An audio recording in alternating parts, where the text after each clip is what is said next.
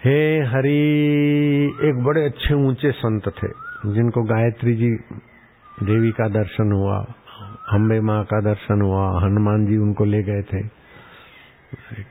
दूसरी सृष्टि में घूमने को।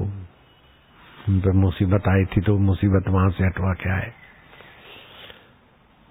गंधर्वों से मुलाकात हुई, और ऐसे लाल जी महाराज थे मेरे मित्र संत। उन्होंने मेरे को बोला, मेरे को बोला क्या तुम्हारे को इस उम्र में तुम बड़े त्यागी हो। मैं क्या, नहीं नहीं, मैं त्यागी नहीं हूँ। सब छोड़ के इधर आ गए। भुने हुए चने धोके चबा के खा लिया और ध्यान में बैठ गए। मूंग उबाल के खा लिया, ध्यान भजन में बैठ लिया। कितने त्यागी हो। मैं क्या, मेरे से तो मेरा भाई ज़्यादा त्यागी है।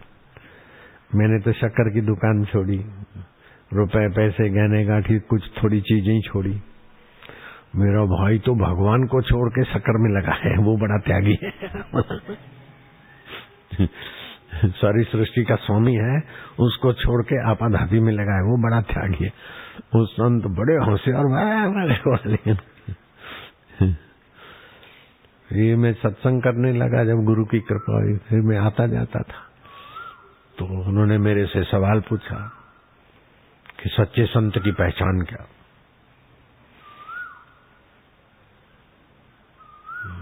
सत्संग करते तो सवाल पूछने वाले को भी मौका मिलता है। और वो तो मेरे से बड़ी उम्र के थे, लेकिन मित्रवत रहते थे। मैं क्या सच्चे शराबी की पहचान क्या है? बोले, खूब दारू पीता हूँ। मैं क्या सच्चे जुआरी की पहचान क्या है? बोले, खूब जुआ करता हूँ। मैं क्या नहीं? नहीं सच्चे अफीमची की पहचान क्या है? बोले खूब अफीम पीता हूँ। मैं क्या महाराज? अच्छा। सच्चे भंगेड़ी की क्या पहचान है? बोले खूब भाँग पीता हूँ, मैं क्या नहीं?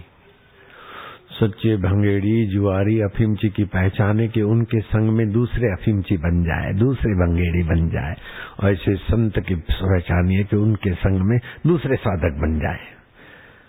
वो इतना खुश हुए, इतना खुश हुए कि मैं सोच भी नहीं सकता ऐसा जवाब। मैं क्या, वो दिव्य जीवन में आप जाओ तो फिर सर्टिफिकेट की ज़रूरत नहीं पड़ती, अपने आप ईश्वर की वाणी हो जाती है। नानक बोले सहज स्वभाव।